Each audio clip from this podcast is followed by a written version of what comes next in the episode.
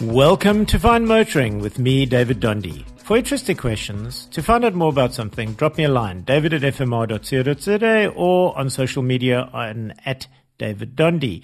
And of course, the podcast on fmr.co.za. Cheap and cheerful, a category I always love to test. Usually inhabited by quite honest cars. It's a, obviously a very hotly contested category, and this is one where you're usually expected to row your own gears. Side mirrors often need, gasp, dare I say it, manual manipulation to adjust them. And the cars are small, and uncovered paintwork can often be seen from the inside, especially on the door and boot panels.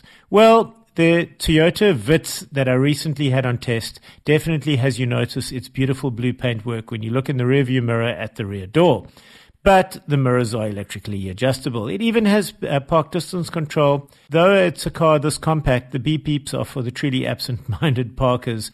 Um, spirited driving had me using 5.8 liters per 100 kilometers, but it's very happy to do that spirited driving very admirably. It's a lot of fun to drive, and in fact, you probably are going to drive it a little bit harder than you, you would otherwise.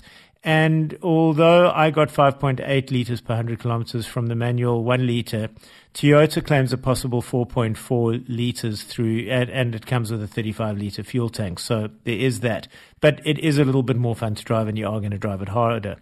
Uh, steering wheel controls are a surprise at this end of the market, as was Apple CarPlay.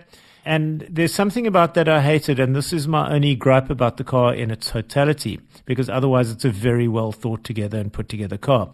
The infotainment has no physical volume dial, and it's just a touch sensitive plus and minus button that you've got to fumble for.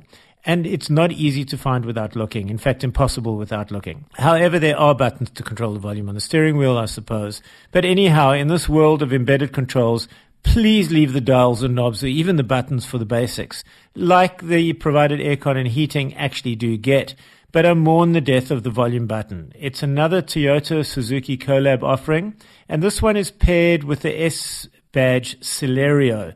Now, for the Toyota Vitz numbers, a Toyota badge will cost 20,000 Rand more than the Suzuki badge at 220,000 Rand.